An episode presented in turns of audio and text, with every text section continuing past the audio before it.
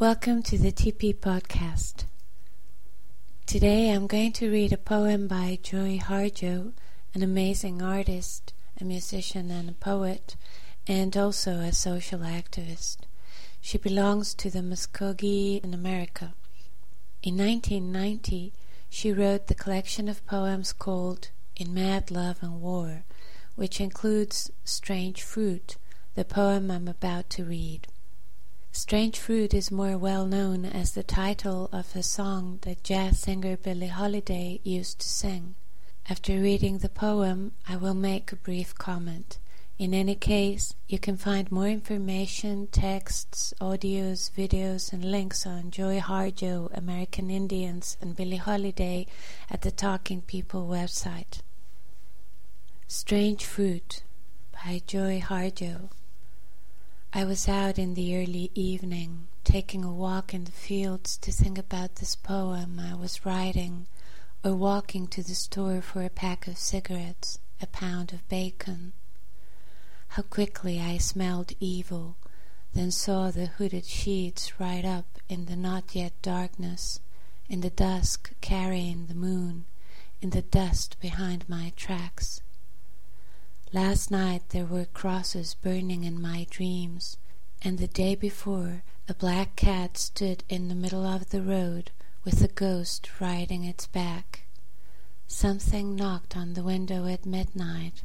My lover told me, Shush, we have too many stories to carry on our backs like houses. We have struggled too long to let the monsters steal our sleep. Sleep, go to sleep. But I never woke up. Dogs have been nipping at my heels since I learned to walk. I was taught to not dance for a rotten supper on the plates of my enemies. My mother taught me well. I have not been unkind to the dead, nor have I been stingy with the living. I have not been with anyone else's husband or anyone else's wife. I need a song. I need a cigarette. I want to squeeze my baby's legs, see her turn into a woman just like me. I want to dance under the full moon or in the early morning on my lover's lap. See the scar under my arm. It's from tripping over a rope when I was small. I was always a little clumsy and my long lean feet like my mother's have known where to take me to where the sweet things grow. Some grow on trees, and some grow in other places, but not this tree. I didn't do anything wrong. I did not steal from your mother. My brother did not take your wife. I did not break into your home, tell you how to live or die. Please, go away, hooded ghosts from hell on earth. I only want heaven in my baby's arms, my baby's arms. Down the road through the trees, I see the kitchen light on, and my lover fixing supper, the baby fussing for her milk, waiting for me to come home. The moon hangs from the sky like a swollen fruit. My feet betray me. Dance anyway from this killing tree. I'm going to read the dedication that follows the poem. For Jacqueline Peters, a vital writer, activist in her early 30s, who was lynched in Lafayette, California in June 1986 she had been working to start a local NAACP chapter in response to the lynching of a 23 year old black man, Timothy Lee, in November 1985, when she was hanged in an olive tree by the Ku Klux Klan. Allow me to make some comments because I know that uh, people are afraid of poetry. The thing with poetry is that uh, we need to to let go. we need to listen to the poem or read the poem with all our innocence. Um, like when we are dreaming.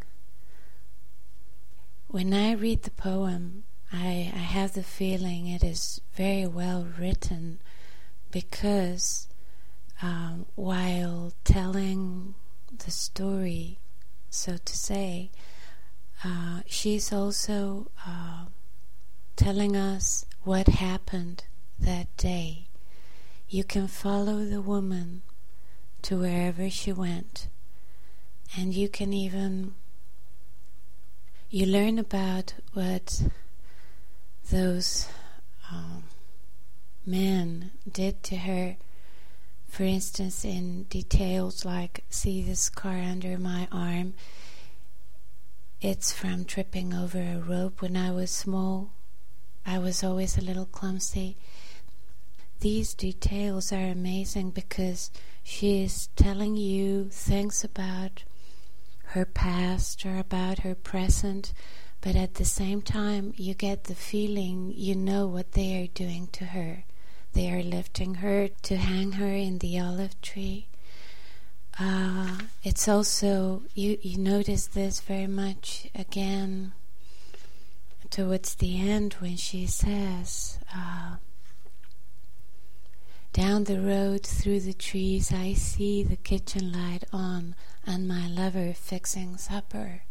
Wow, that's you can imagine that she's in that tree and uh, and then my feet betray me dance anyway.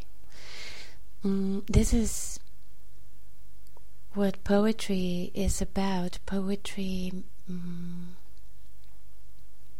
poetry is full of meanings and like with one word, you can say many things. Uh, you can be in many different worlds at the same time. And this is this is the power of poetry. Um, well, sorry for not being more articulate on the topic.